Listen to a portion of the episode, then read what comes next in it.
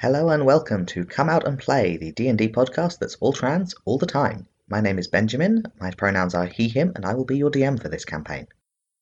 My name is Moss. I use Z them pronouns, and I'm playing Ember, who uses they them pronouns.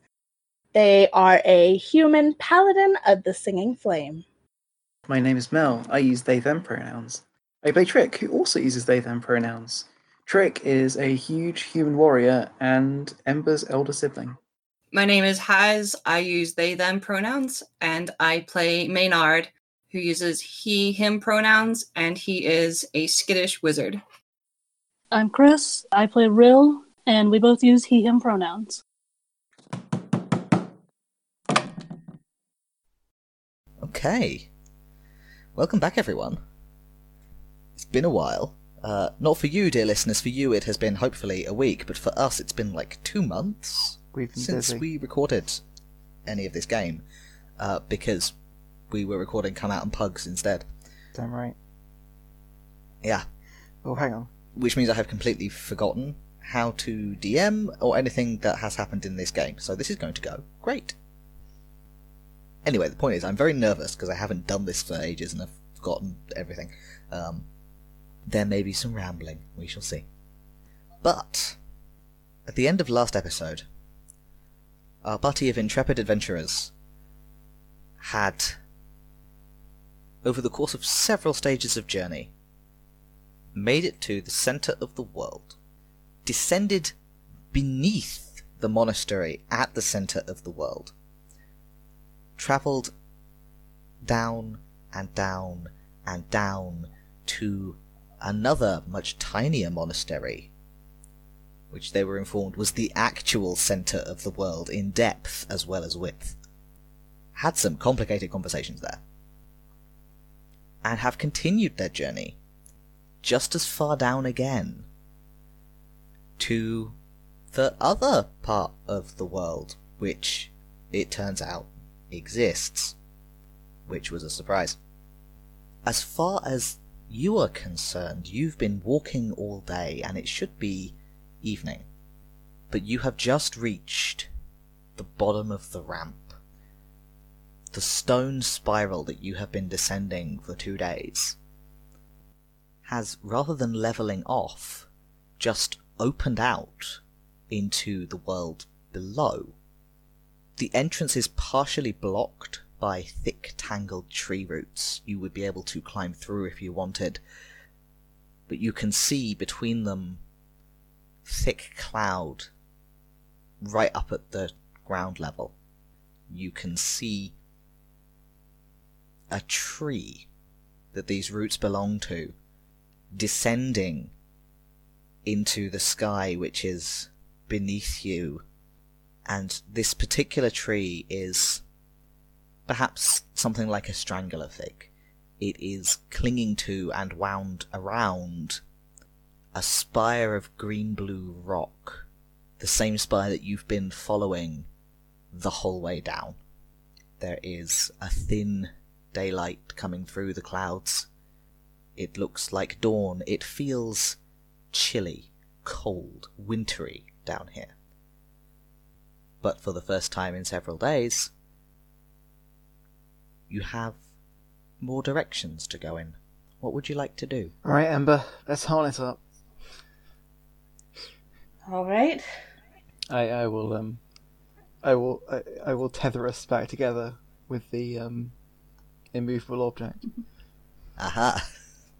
I ain't falling into the sky. You you can't get me this way. oh, uh, I'm also gonna. I forget if my horse is currently statued. I'm going Your to. Your horse is currently a statue. Okay, okay. In that case, all's right with the world. Okay, so you and Ember are now tethered together Hmm. with your blockchain, which is currently in its not immovable mode. Yep. Cool. I suppose. I suppose best turn to. Best turn to uh, our resident cleric of mysteries and knowledge and secrets and romance for sort of general guidance. Just kind of look at Rill like Trick, I'm not sure if you need my help with romance. Well, I mean, it wasn't really the romance I was looking for assistance in, I'll admit. Although, come to think of it, have I missed. Oh, I haven't missed his wedding, have I? Or I at least should have sent a sending back or something. Can uh, can I? if time is stop moving in its and- normal manner, then you have probably a month or two. That's good. I like the if time is moving in its normal manner. Uh, that's not worrying. Can can we stop and listen and see if there's anyone else? Um, above, Absolutely. Ro- roll me a perception check. above, below these roots that we're uh, tangled in. Well, we know there's some people above. We met them. They're the, they're the monks that keep the world on its axis. Actually, there's a point. Does it look like there's any sort of path going on here, or is this Uh. completely untrod? It's an eleven. Don't know how much he uh, he hears clearly.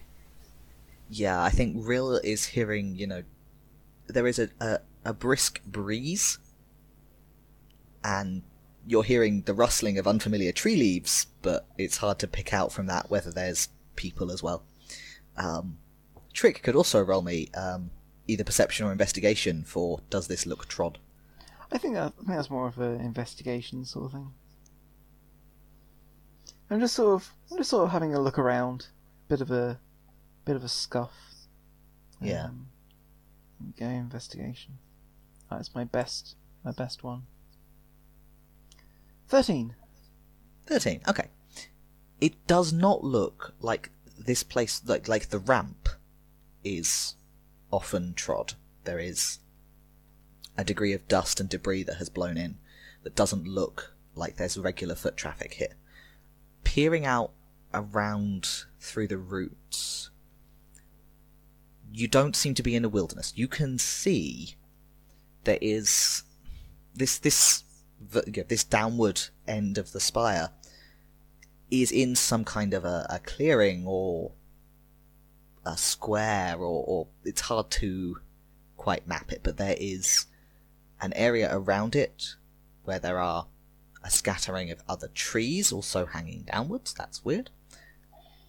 But no buildings. But then beyond that beyond about a hundred yards you can start seeing structures uh, hanging rope paths and um, buildings that are to some extent in the trees or anchored to the ground above.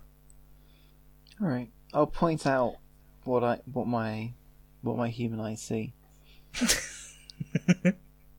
well, I, I figure this our best bet will be trying to meet the locals, wouldn't you think? I think you're right. Let's go introduce ourselves. Yeah. It's one thing hearing about it from from the monks. It's a whole different thing actually seeing it with my eyes. Do you think the people here have fears of heights? Or is that something that only we get? Well, I mean, if nothing else, did it did it look like the draconians we met could fly? Uh, Did they have there like were no wings? wings. back wings on them? Mm. Well, I mean, I don't know. Maybe they, maybe they can all fly or something. Hmm. Maybe. I mean, Um, items that make you able to fly and spells aren't unheard of in our world. I'm sure they'd be much more common here. hmm, Ooh, that's a good point actually. you'd hope. Right. Um, I'm gonna sort of. While we're still in a fairly, um, we're in a fairly dense like area still, right? Like it's Yes, yes. Yeah, yeah. There is there is a um. There's not at this point a specific path, um, yeah, yeah. but these trees are they have rooted themselves into the rock and they have quite substantial and complex root networks. So there's something to hang on to and move through. It feels precarious because it's you don't know how long that drop is, except for too long. But there there is stuff to hang on to. All right. Well then, uh, let's let's get moving. Uh, but I'm gonna make sure I have kind of, you know, in an accessible pocket, a decent amount of, just a, a, a medium amount of gold coins, in the hope that gold indicates presence or trade is a universal language. Okay. I'm not, I'm not looking to get shot. Is my main thing. Okay. That's my um, main Actually, goal, al- along say. along those lines, just just so I know, how armed and armored is everyone looking?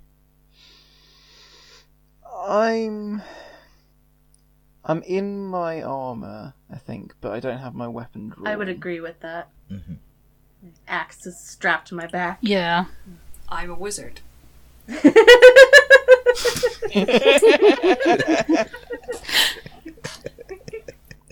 Okay, so everyone looks like they're capable of a fight, but are Yeah. not currently raring to go, Yeah. Yeah. You just can't tell with wizards. or like Yeah. it. Okay, so you start squeezing your way out between these tangles of roots. And you've been talking amongst yourselves, and this makes a certain amount of noise, and it's perhaps therefore not surprising that although you didn't pick out the noise of anyone, they heard you. And as you are squeezing out between these roots, um, who's in front? Probably me in it. Okay. Trick. You're squeezing out between these roots, and you reach for a handhold, and you pull past a, a particularly large root, and you come face to face with two individuals who are. The larger one is sitting cross legged on one of the stronger roots, branches, and the smaller one is like piggyback on them with the head just over its shoulder. The one sitting is furry, with like pointed, big pointed ears high up on their head, and a short muzzled face, Uh huh. Uh huh. and are clinging to the, the, the, the they have an extra hold on one of the roots with their tail, Hmm? and the smaller one is a gnome. You've you've established by now that these are real. They're a gnome. They've got big hands. They've got a big head. They've got quite slender proportions compared to a halfling. That's a gnome Do and a furry person. They both look, insofar as you can tell, teenage. do cats exist on the surface on the upside? Cats do exist, Does this furry person look a bit like a cat? like a bit, not super like a cat. They're Okay, fair enough. like you yeah a bit a bit like a cat a bit kind of like a bear in some of the builds Hmm. if you saw them on a dark night sure that's a cat person seeing them in broad daylight up close maybe not specifically a cat but but i will tell you this is a I will- tabaxi but they are not like absolute cat person they're a bit more unfamiliar than that That's fair. I will, as my first re- as my first response, put up one hand and hold out the other hand with a gold coin. In a universal gesture of, of, of not looking for a fight. roll, roll me a persuasion check. What do we do when we meet the locals? We bribe them. That's a five, baby! okay. hmm. They don't immediately back away because they are sitting, but there's a kind of a slightly insulted kind of recoiling. And the gnome says something that you do not understand. I look helplessly at the spellcasters who, at least one of whom I, rem- I seem to recall can comprehend languages in some fashion. Right. I probably should have done that because I only have it as.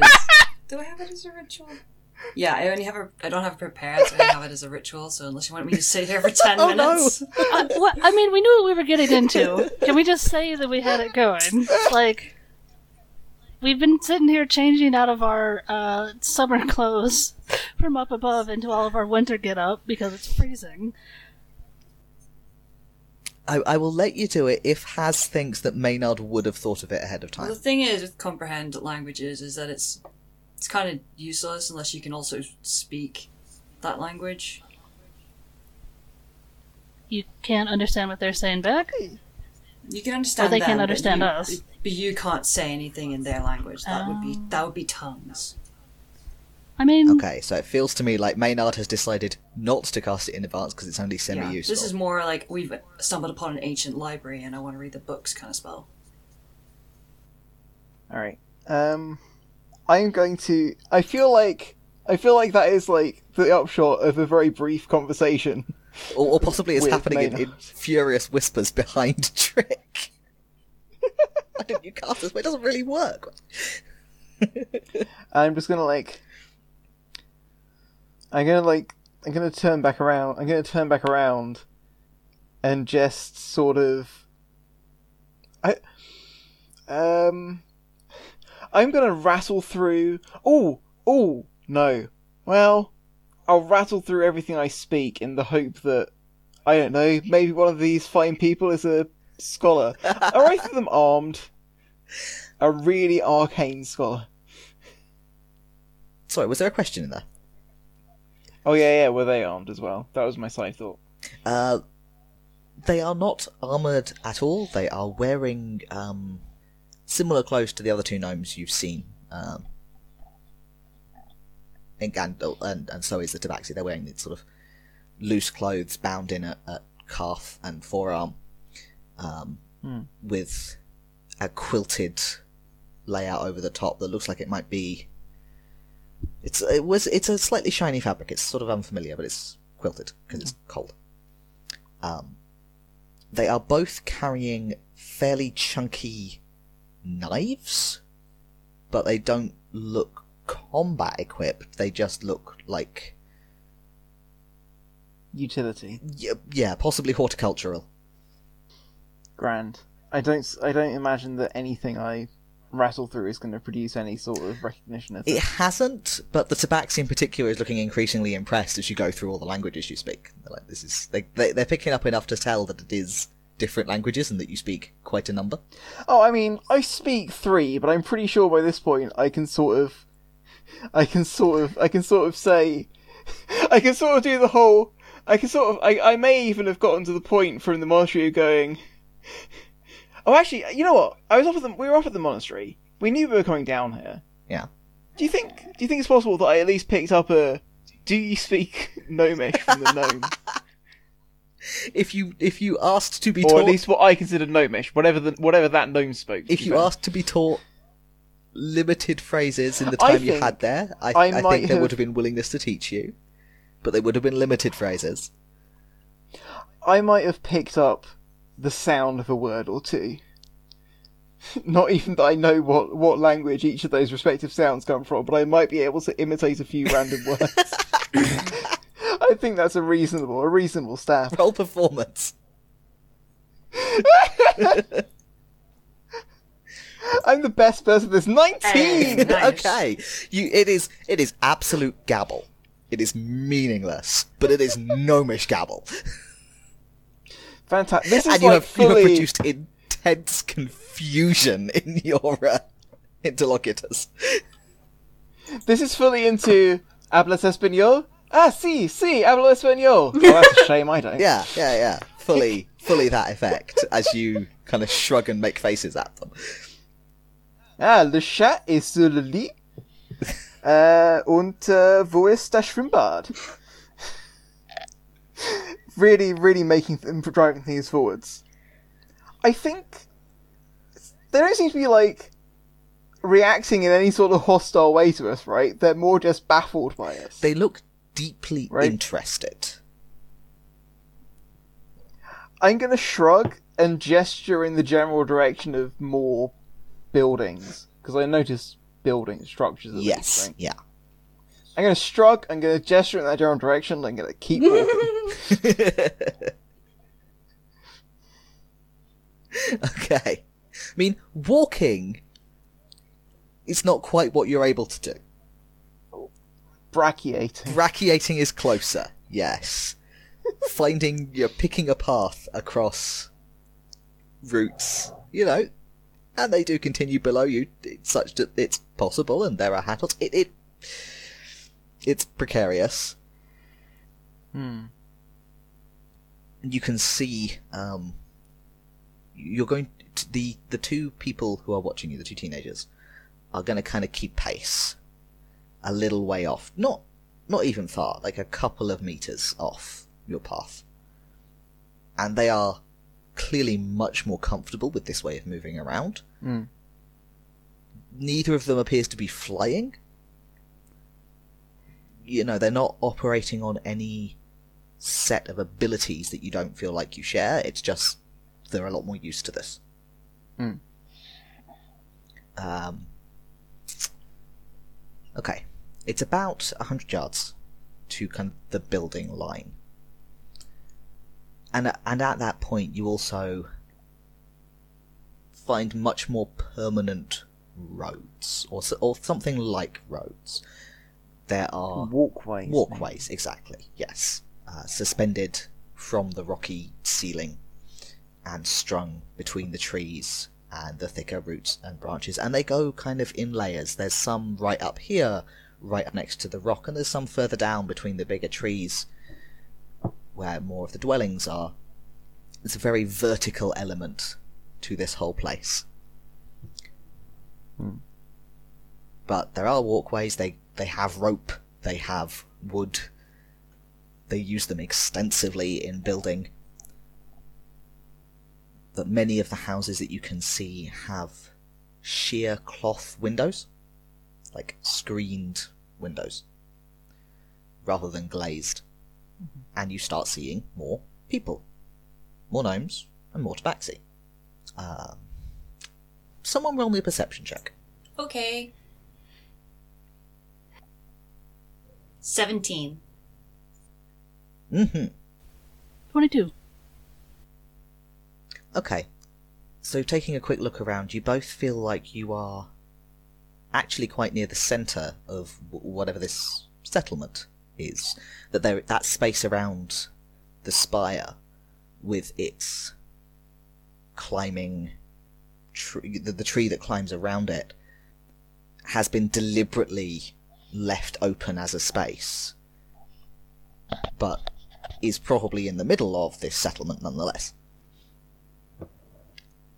are in a fairly dense bit of housing, and there are some bigger structures. They they weren't easy to see at first sight because the individual parts of the structure are about the same size as the houses, but the way they're connected up, when you start looking, you can see oh that is a a little complex of buildings that only has one or two connections to the wider network that functions as a single large building.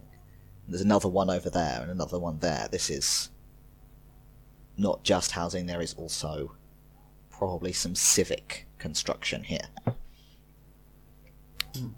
And because it is early in the morning, people are only just starting to come out of their houses.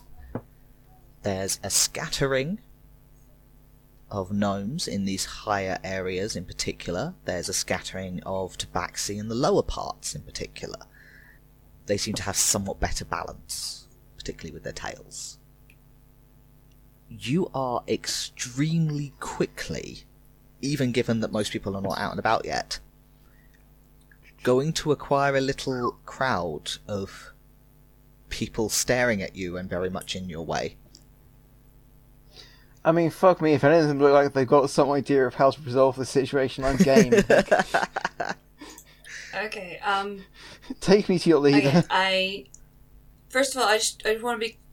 When we were with the monks, what did they say was the common language down here? Or do they have their own version of common? Which mo- so the, the ones in the rib cage, not the ones right up top. Yes.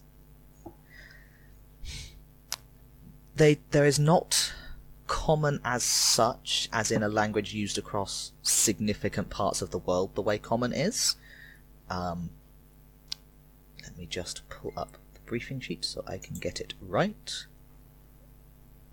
Uh, you are in the country of Intersar. That would probably be something you've been told. and the language is Intash. But of course, you don't speak. it.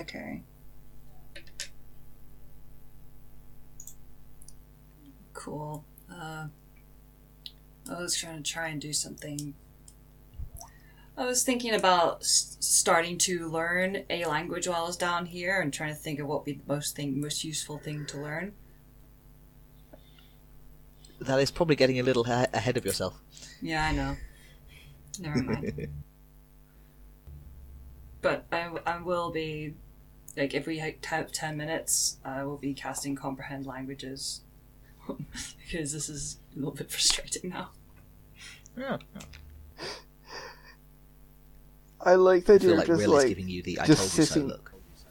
A little bit. I do like the idea of just sitting like in the middle of like whatever passes for a square or something or a crossroads, and just like casting or just starting to cast ritual magic. What could possibly go wrong? Like, I mean, if you want to stop and start casting a spell, I'm, I'm game for it. You notice that your two shadows, the two teenagers who saw you come out from the tree, um, have swung off somewhere. They're not currently in the crowd around you. You you are increasingly disrupting the business of this place as people stop to look at you, and then people stop to see what the people are looking at, and and there's like a little clump on a walkway beneath you as well, or sort of looking up at you, and chattering amongst themselves. what was the name of them the the spellcaster or monk that we were supposed to come down here and, and talk to to help us I thought it was a cabal. yes wasn't it?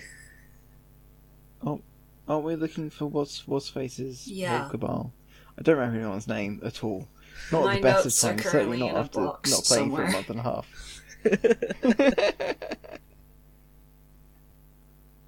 The cabal you're looking for is called the Golden Flame, but whether this knowledge will be of use to you at this moment, I don't know. I tell you what, I think, I think if we're, I, I think we have the idea of of Maynard casting the spell, I think we are gonna see if what happens if we sit and ritually cast a spell for ten minutes. If someone tries and I don't know, bl- blast us for casting a mysterious spell in the middle of their settlement. Because otherwise we're getting nowhere. Well, it depends how long you're going to wait before starting that, because after about 10 minutes of increasingly getting attention, uh, yeah something is going to happen. I'm, I'm doing the ritual i'm Oh, yeah. i'm looking at Rill and being like yes i know No, it's not just your fault. I should have prepared that myself. Okay. So, Maynard sits down on one of these walkways, and what does your ritual casting of Comprehend Languages look like? So, you know, I have no idea what this kind of thing would look like. It's always easier to do it when you use components, but Maynard doesn't use components. Sure, I, on, on a technical level that is true, but I feel like one of the differences with ritual casting is you may well have to draw circles or whatever that you wouldn't other you wouldn't need to do for a spell. So, you know, is he doing? Is he drawing a circle? Is he pacing stuff Yeah. out? Is he making a lot of arcane gestures? Paint, paint a picture for both the audience and the crowd of onlookers that you currently have. Okay, so what he does is he takes out uh first he looks at the walkway and sees if it's darker or lighter so he can choose whether to do chalk or charcoal. He decides on chalk and draws a grid, a 12 by 12 square grid, um, and starts filling in the all the boxes with uh, the draconic and uh, elvish symbols for understanding and knowledge Okay, so he's, he's and building a kind of clarity. magic square. Yeah, so like, yeah, so he's building a magic square, combining the symbols in in these chalk lines, um, and then casting a circle of, of light over the grid and swirling it around like a um, like a ball of water, and that becomes a and the the grid rises up into the circle and becomes a lens, which conde- he condenses down into something probably about the shape of a palm, and then sort of presses it against his forehead, and it sort of disappears into his head. Nice. Okay, so while Maynard is concentrating on that, could someone else give me an insight check, please? I love to be insightful. I'm quite insightful. But I rolled a nine in this instance. Okay. It's weird, everyone seems to be backing off.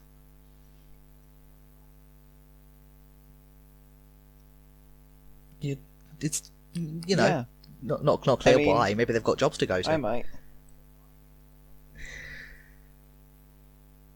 But you you definitely have more more Yeah, space than you know. And as Maynard keep goes through this ten minutes of casting,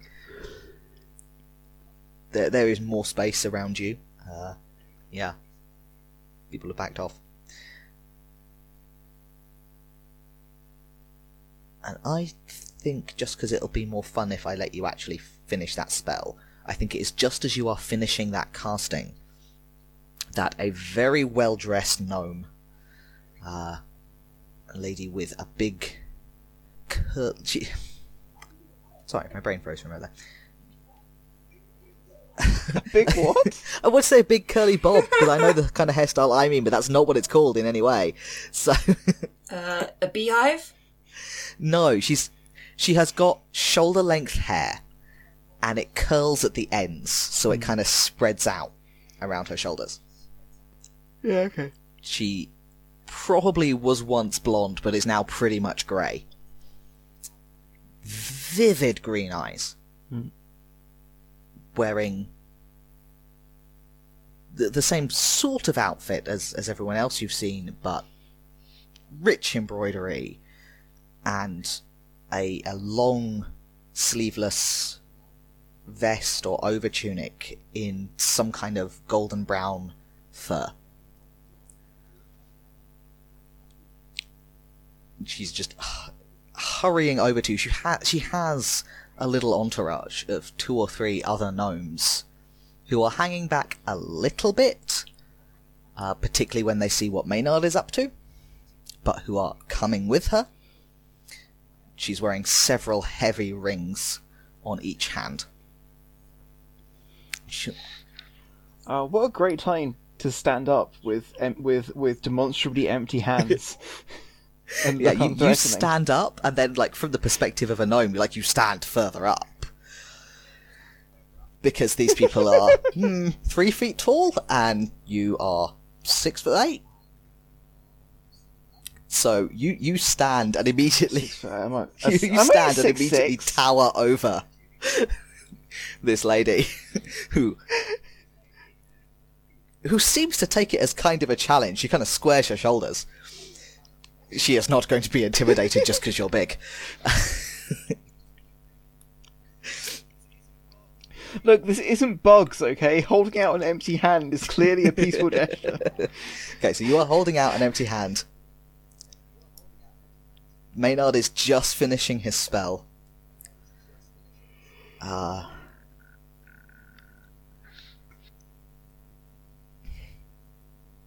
roll persuasion again. Let's let's start with that. Yeah, yeah, because the other Okay. two haven't told me they're doing anything. 18! Okay. Terpsichore, Terpsichore rises again. again. Hey, there we go. Do you know what I think it is? I think it's that Trick relates better to middle-aged people who know what they're doing than teenagers nowadays.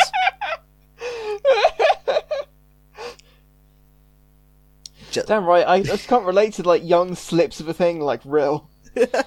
well, I meant more than the the two kids that you met outside a tree. And Yeah, that's fair. Ah, right, right, yeah, just yeah. failed to connect with. but there's a certain degree of just you're managing a degree of understanding. Like you are successfully communicating. I am not trying to kill you right now. Yeah. And after a moment What of more could I ask for? of surprise, um, the nicely dressed lady kind of just squares her shoulders and politely bows to you. Politely bows to you. I'll bow back.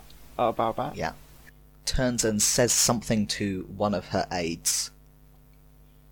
Um, possibly a a reassurance of some kind. Um, looks back, notices. Mm, notices isn't quite the word. Lets you see that she has seen what Maynard is doing.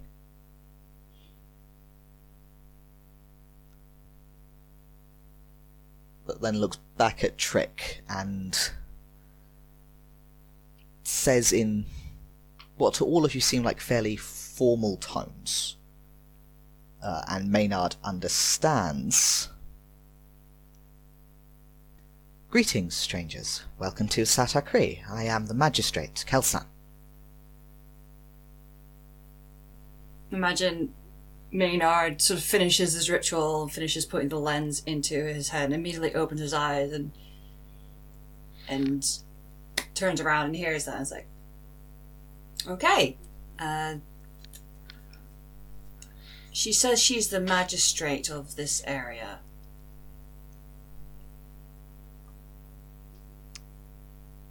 Right. Ember will gesture at themselves uh, and say, Ember, I mean, because recognizing that that was an Mhm. introduction. yeah. I'll go for a trek. Rill. Maynard.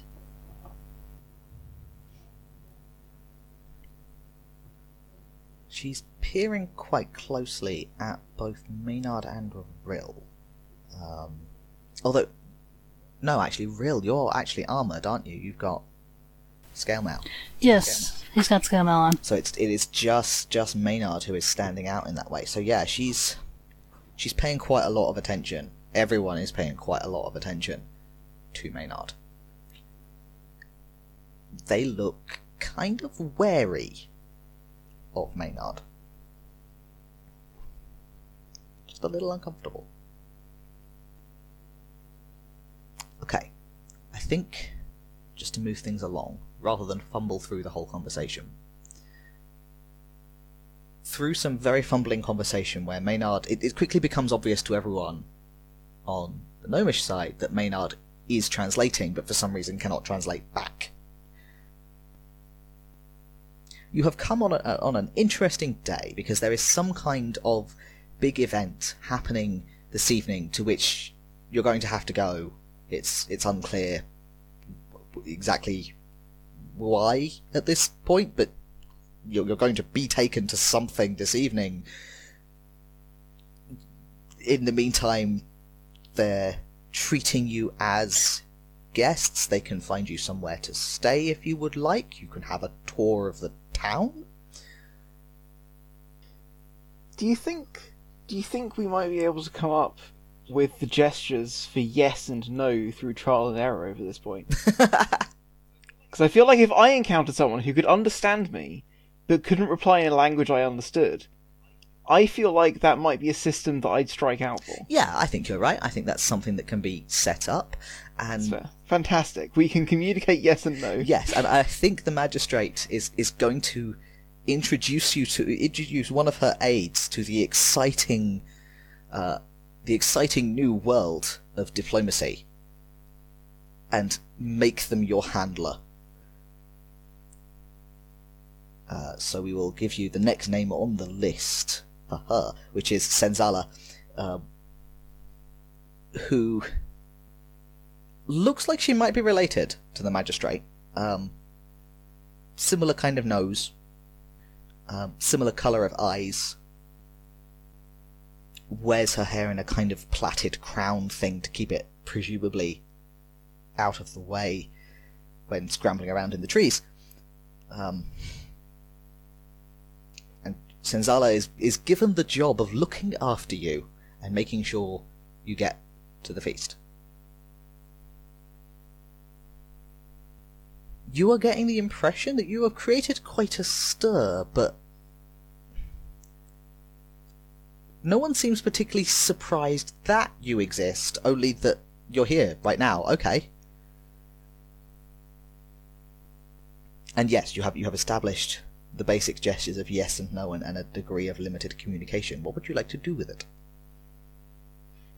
I only have an hour. That's how long this spell lasts. Okay. unfortunately. So, uh, I have I'm some gonna good try news and for you, Haz. is I'm going to right. I'm going to look at everything that I can that's written down in whatever language it is around here, and make myself a little little list of things. So I'm looking at signposts for directions to things. Oh, Rill Okay. absolutely just like follow Maynard around and, and help with learning a whole new language. I mean, I imagine we'll be expected to stay together. very so, much so. Um, Yeah. It makes us easier to manage. yeah, mine. like they're they're reasonably nice about it, but they definitely want you all to stick together and not go out of sight and generally be manageable. Um, there's not a huge amount of stuff in terms of signposts and stuff. Uh, some of the the buildings do have signs over the doors, things like that, but there's not a lot of public writing. Um, nor I nor are you familiar had with an the writers. idea. Right. Um. No, wait. That's a silly. That's a silly thing. I was about to say like, oh, I could ask for a dictionary, but then I was like, no, that that would be useless once my comprehend languages runs out. Never mind. Well, no, because if we're looking for specific words, Actually, you are, you are very looking for specific things. Um, Rill or Maynard, roll me an investigation check for a fun thing. All right. to find a dictionary. Yes. Alright,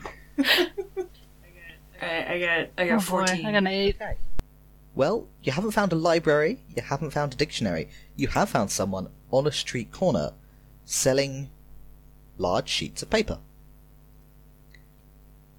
Large sheets of paper which have are densely covered in this dark blue ink in an incredibly even hand. Just impossibly precise in the shape of the letters, in the straightness of the lines, and every page, like they're selling these individual sheets, and every sheet looks impossibly identical. This is like the the level of scribing this must have taken is huge, people are just sort of buying them as they go past. It's wild. I mean, surely, surely these are these are some sort of some sort of advanced woodcut. Maybe a team of unseen servants. Some sort of magical quill. Rill has picked like picked one up and is like squinting at it and turning it this way and that. He's probably done some some scribing in his acolyte days, you know. Yeah, and and, and you notice that Senzala, your your minder, has just quietly paid for this, and so you can keep it in, in a way that suggests that these are not particularly expensive. Hmm. You know, th- these can Yeah. be done in the petty cash. Uh, Rill bows to her and thanks. Unfamiliar. I- Yeah, so you you've got one of these to look at. Um, the paper is a little different to what you're used to. Um, it's definitely not vellum, but it looks it, it looks and feels a lot less porous than wood pulp paper. Very smooth and and the- the surface almost feels impermeable. And if if you rub any of the letters too hard, they will start to smudge under your touch. Do they have sketchings in them? Do they have Uh, sketching, you know, pictures, anything like that. Or is it just no all pictures. words? Um, just just all text. Alright. Will have a line or two in in larger text, like a title, and then Hmm. something below that. Uh, Maynard, unlike Rill, you can read this. Um, this looks like the sort of stuff you would get from a gossip seller. Just all written down. Like it seems very time bound, very recent. Like this is stuff that happened this week that is expected next week. Which, given how precise the lettering is, like, okay, add to the list of impossibilities. They've done this really fast. Because they're talking about how good the harvest was, how many tons of dye have been shipped out last week, uh, and the big thing that is happening this evening, which turns out to be a visit from the local monarch, who is doing a tour of their kingdom. Isn't that nice? We're all so loyal and very proud that they have chosen to bless our humble city with a state visit as they take the crown. Hmm.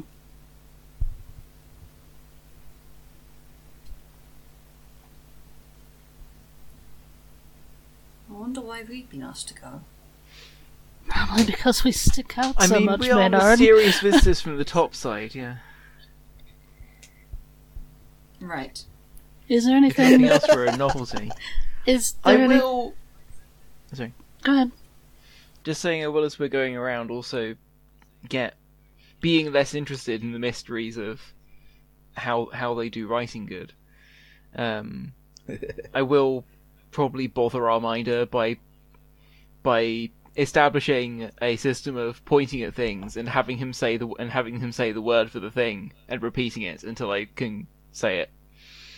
Just okay, to try and so you roll, roll. try and develop some real basic vocabulary as I go. Yeah, roll me a picking up language check, which is probably intelligence. Yeah. I don't imagine I'm going to get very far, but I might be able to go. Ah, table.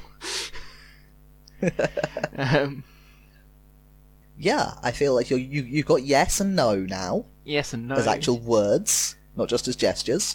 Yeah. Um, you probably managed to pick up hello and goodbye. It seems like the sort of Yeah. thing somebody would start out by teaching. Mhm. Um, numbers one through five. After that, you're starting to lose track. Yeah. I mean, you don't really need numbers higher than five anyway, most of the time. You've got fingers. Yeah, it's fine. Look, if I need numbers higher than five, I'll I'll ask um I'll ask Lavender to to sort them out. All right, and also I might at some point, it, it pro- probably while the um while the uh, clerks of the party are getting excited about writing, but faster. Um, I might take a chance to try and charade out. I'm gonna put a gold coin next to a lit candle, and I'm gonna try real hard to indicate. Oh, we'll see if maybe if I've got name down pat, I'll, I'll I'll have a shot at that because that's that's the name of the cabal, isn't it? Golden Flame. I've not gotten Uh huh. Uh huh. Yeah. Roll me. performance again. I think it probably is performance. Yeah. Oh, 21. I couldn't do better. I'm on a roll Okay. today. I'm in my element for some reason. Okay. I, I would like to thank. This is entirely um, the Lord of Falling Waters has smiled upon me. Um, I can't take any credit for this. Okay. I, I think you have, in fact, a sort of a flash of genius. And you're like, wait, we're looking for wizards. I have a wizard I can point at. to be like, these, wizard, yes? Where? Ah, And- the Money Candle Wizards. the money candle wizards, I understand. There is, yeah, you, you, you are confident you have managed to communicate, like you have, you have got through that you are looking for the golden flame wizards, Mm. Nice.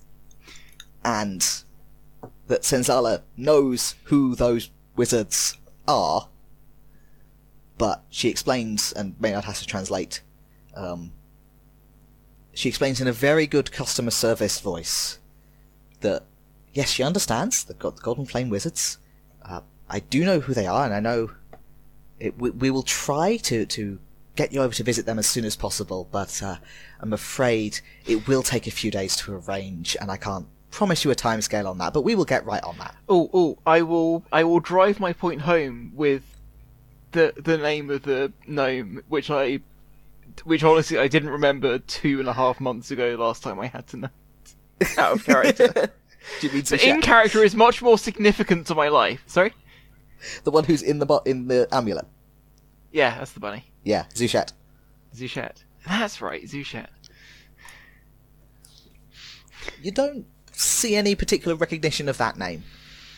Um, except that um, is recognizable as a name. So you get another round of. I'm, I'm afraid I don't know all of the wizards, or indeed any of them personally. That may well be someone who is there. Uh, you'd have to ask when you get there. Uh, It may take a few days. I will I will give a yes, and I'll put Cool, I'll blow the candle out, and we'll move on with our lives. Okay, just because. Oh, we're making stalling progress. You're, you're making friends. You're communicating. we're influencing Um, people. you're influencing people. And because uh, Maynard and Rill seem so excited by this this writing on this sheet of paper, um, Senzala is going to start taking you on a somewhat longer trek, rather than just this casual meander around the civic centre. Um, she's going to start leading you a little way out. Um, yeah, a mile, mile and a half, with much more purpose in her step. Um, At this point, trees. I'm fairly sure that the spell has gone. Yes, it probably expires somewhere on this uh, this little walk. The trees are quite dense all all the way along, so it's not like you've left the city. There's there's still it's very much still a built up area. Um, the houses do get a little more rough and ready, smaller, more cramped as you go but you reach a place where instead of making your way along these rope and plank walkways, the path swoops upward a bit and actually goes into the rock and into a cavern. Uh, it's immediately very dark in there, although there is some artif- there is some presumably magic powered lighting. There are things familiar as as they are glass globes that give off a, a constant dull yellowish glow that you all look at and go, hmm, seems magic. Seems normal. It's a very dry smelling cavern. It's very noisy in here. There's clanks and whirs and banging noises echoing down through the rock. And it's all been. It is not a big empty cavern. It is more in the way of some tunnels. Sometimes natural, sometimes probably was once a big cavern but has now been walled off with wooden planks to divide it into rooms and corridors and you're passing through some kind of built up complex within the rock. And Senzala has to ask a couple of people for directions, uh, but eventually brings you out into the source of all of the noise, which is a larger room with a giant, complicated piece of iron machinery busily working away in the middle of it. Ooh. Are we about to be interviewed for the Times? Uh, is, is there anyone? Is there anyone working the machine? there's a lot of tabaxi. Uh, there's a couple of gnomes present, um, but it looks like almost everyone who is actively working the machinery is a tabaxi. Um, a lot of them are quite dirty, at least their clothes are quite dirty, with machine oil and streaks of ink. I am beginning to suspect the presence of a caste element. have have we considered have we considered preventing revolution? This isn't bad. I mean, I know I haven't, but Rill, um, our most revolutionary Potter. We'll uh, we'll work a language first revolution. yeah, like, that's gonna be hard to do if we can't figure out he's a scab. You know. the primary function of language is to identify scabs.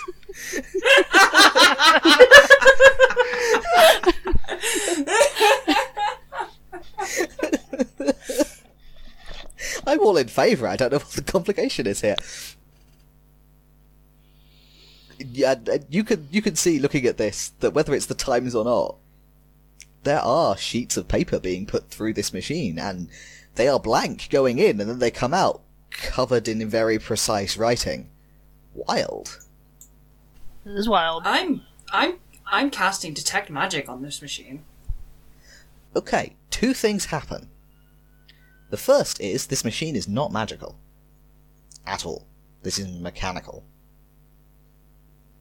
And the second is your guide Senzala, like, takes several paces back away from you immediately. Ah.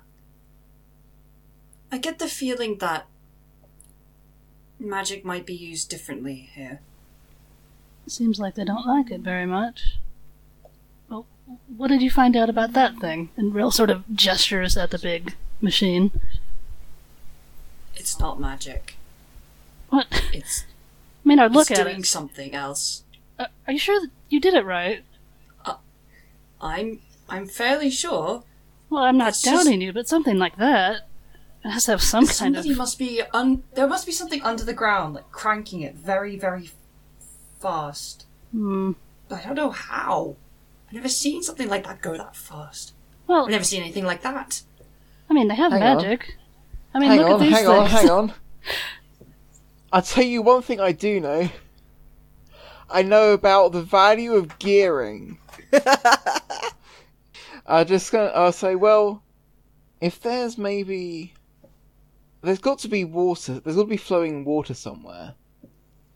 If you had a really big water wheel and like a really small wheel that it was geared up to, because, you know, if you want to grind.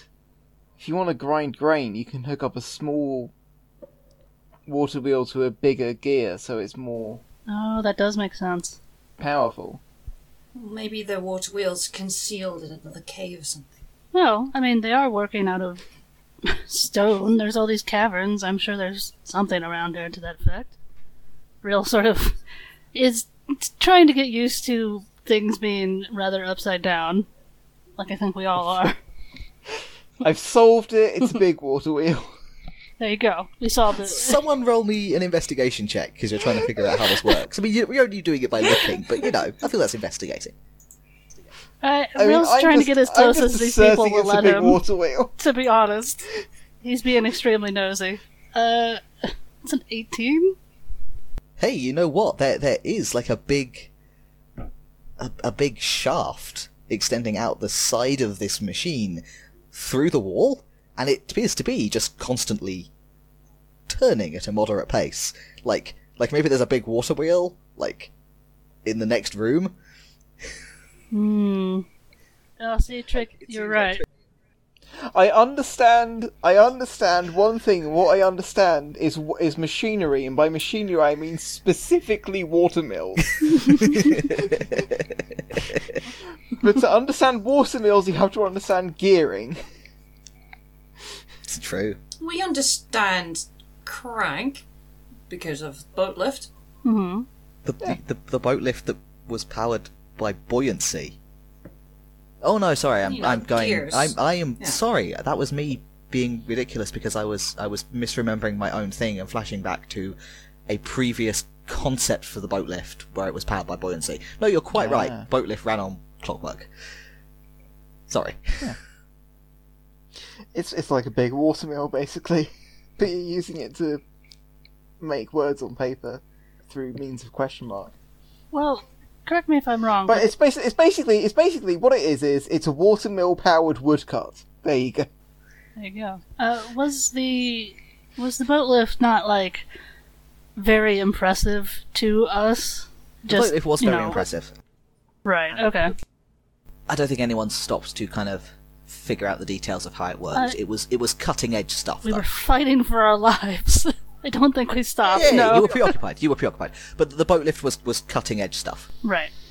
Well, it was it was cutting edge stuff in the um in the in the realm of boats and tunnels. This is cutting edge stuff in the terms of words on paper, and that is something that Maynard and Rill have a vested interest in.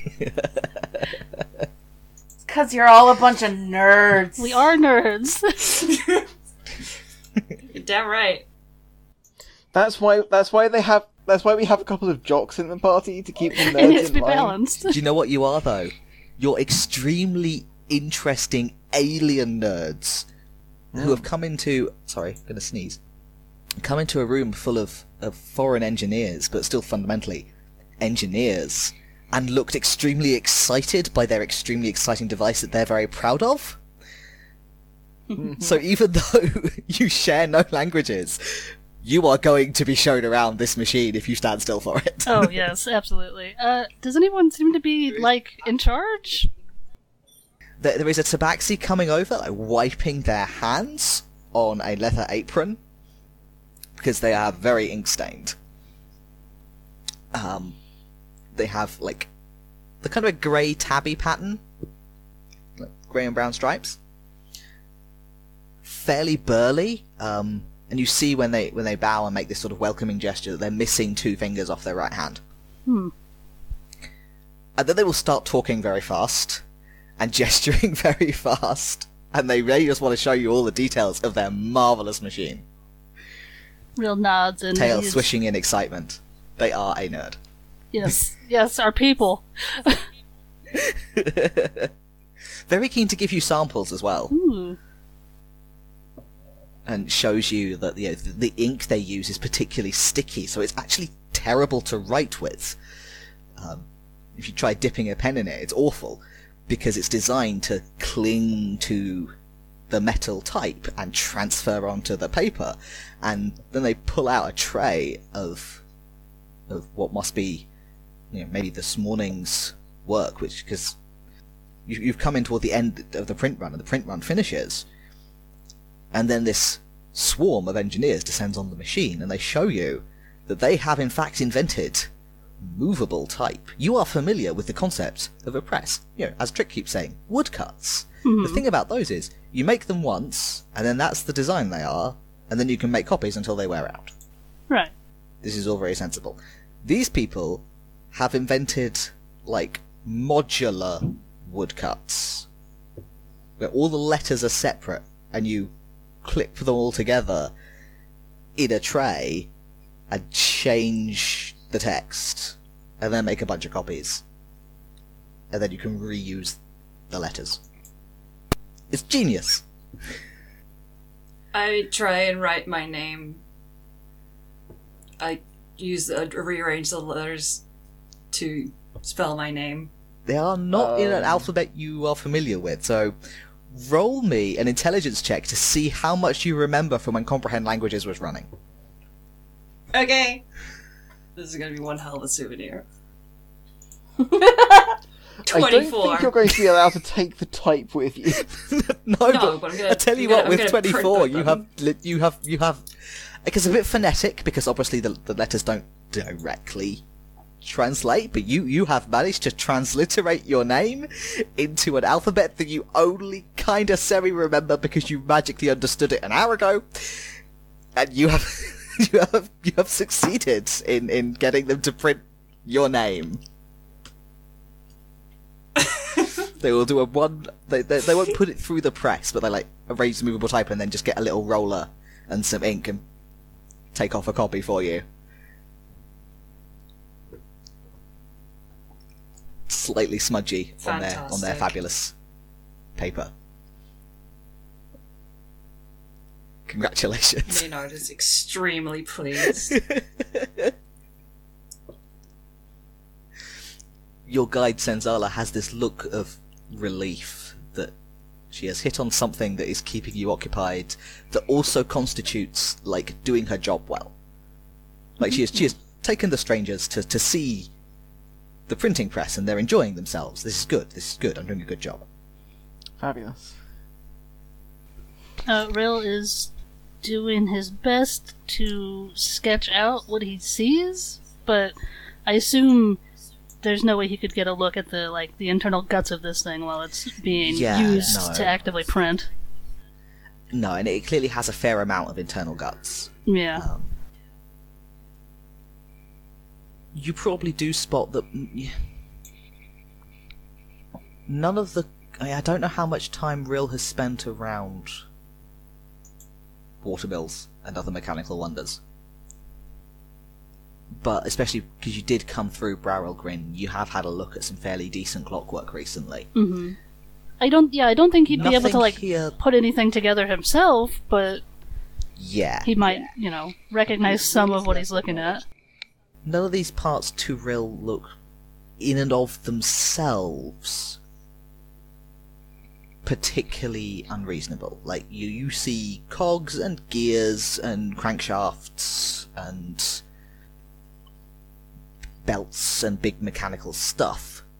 Um, nothing that you're seeing looks like you wouldn't be able to make it with, technology you've seen or heard of. Uh, so it's more like the the real impressiveness is is the idea Mhm. and the precision engineering necessary to make the type. Like now that you've now that you've seen it done, you're like, why did I never think of that? That's genius. And you couldn't replicate it, but you feel like they could probably have built this at Grin if someone had commissioned it. Okay, interesting. All he's he's doing his best and uh, is is upset about the language barrier um, a bit because now he can't ask questions. It is heartbreaking. Like also for, for, for the engineer who's talking to you, who just wants to tell you everything and is frustrated that well they can do that, but it doesn't help.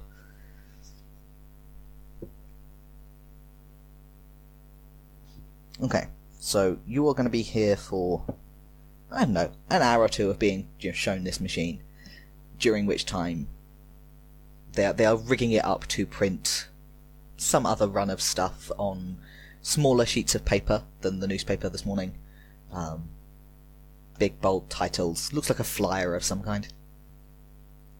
Um, and they're just rigging that up as you eventually will be led back out into the open and back to town uh, by Senzala unless you endeavour to resist this gentle urging. Nah.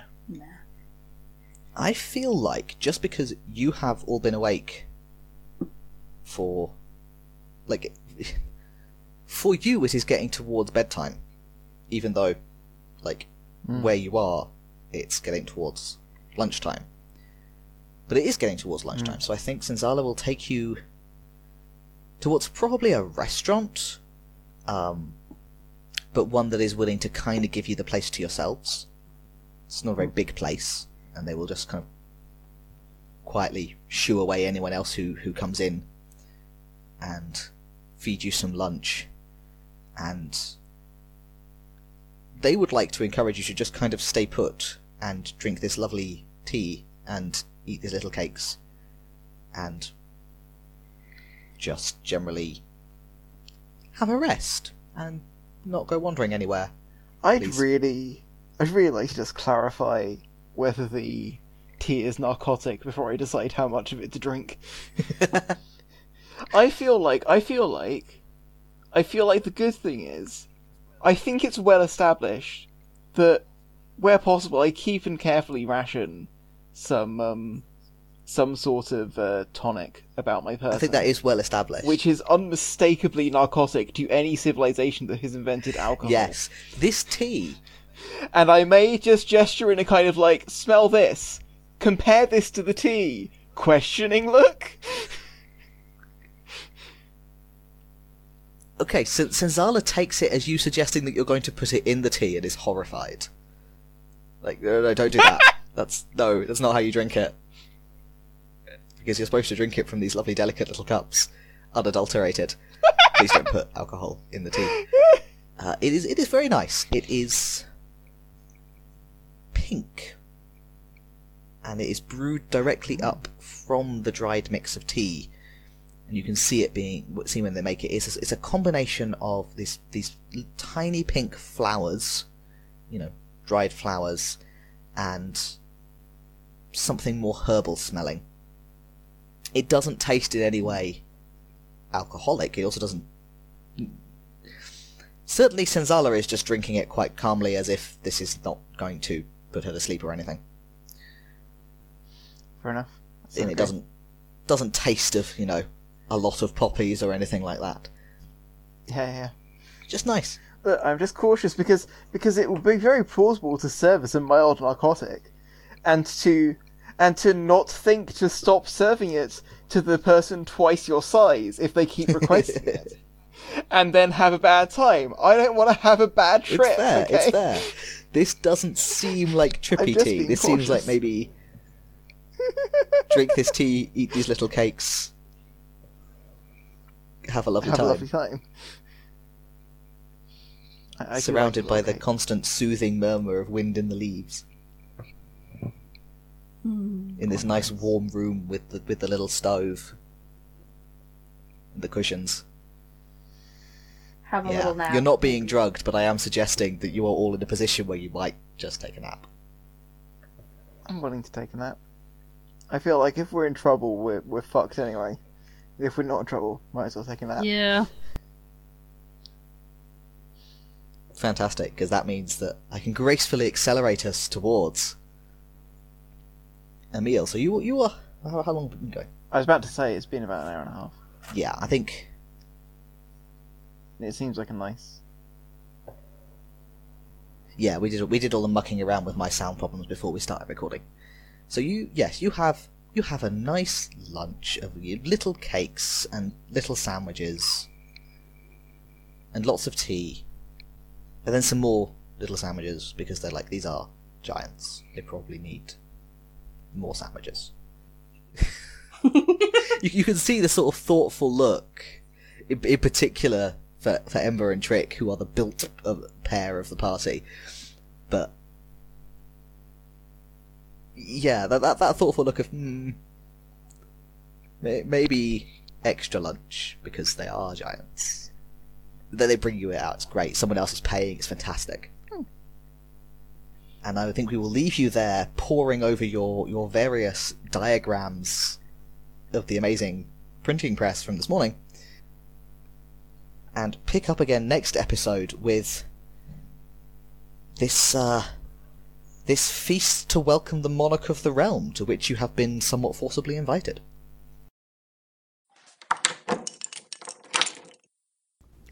You've been listening to Come Out and Play, an all trans real play podcast. We'd like to thank our generous patrons for making this possible, especially our £20 and up patrons, Alexandria. To join them and get early access to our bonus episodes, check us out at patreon.com slash coapcast. You can find all our free episodes at comeoutandplay.games or wherever you get your podcasts. You're not going to do any assassinations or anything, are you? Good. Didn't think so. No, no. Yeah, we that's, don't even uh, know them yet.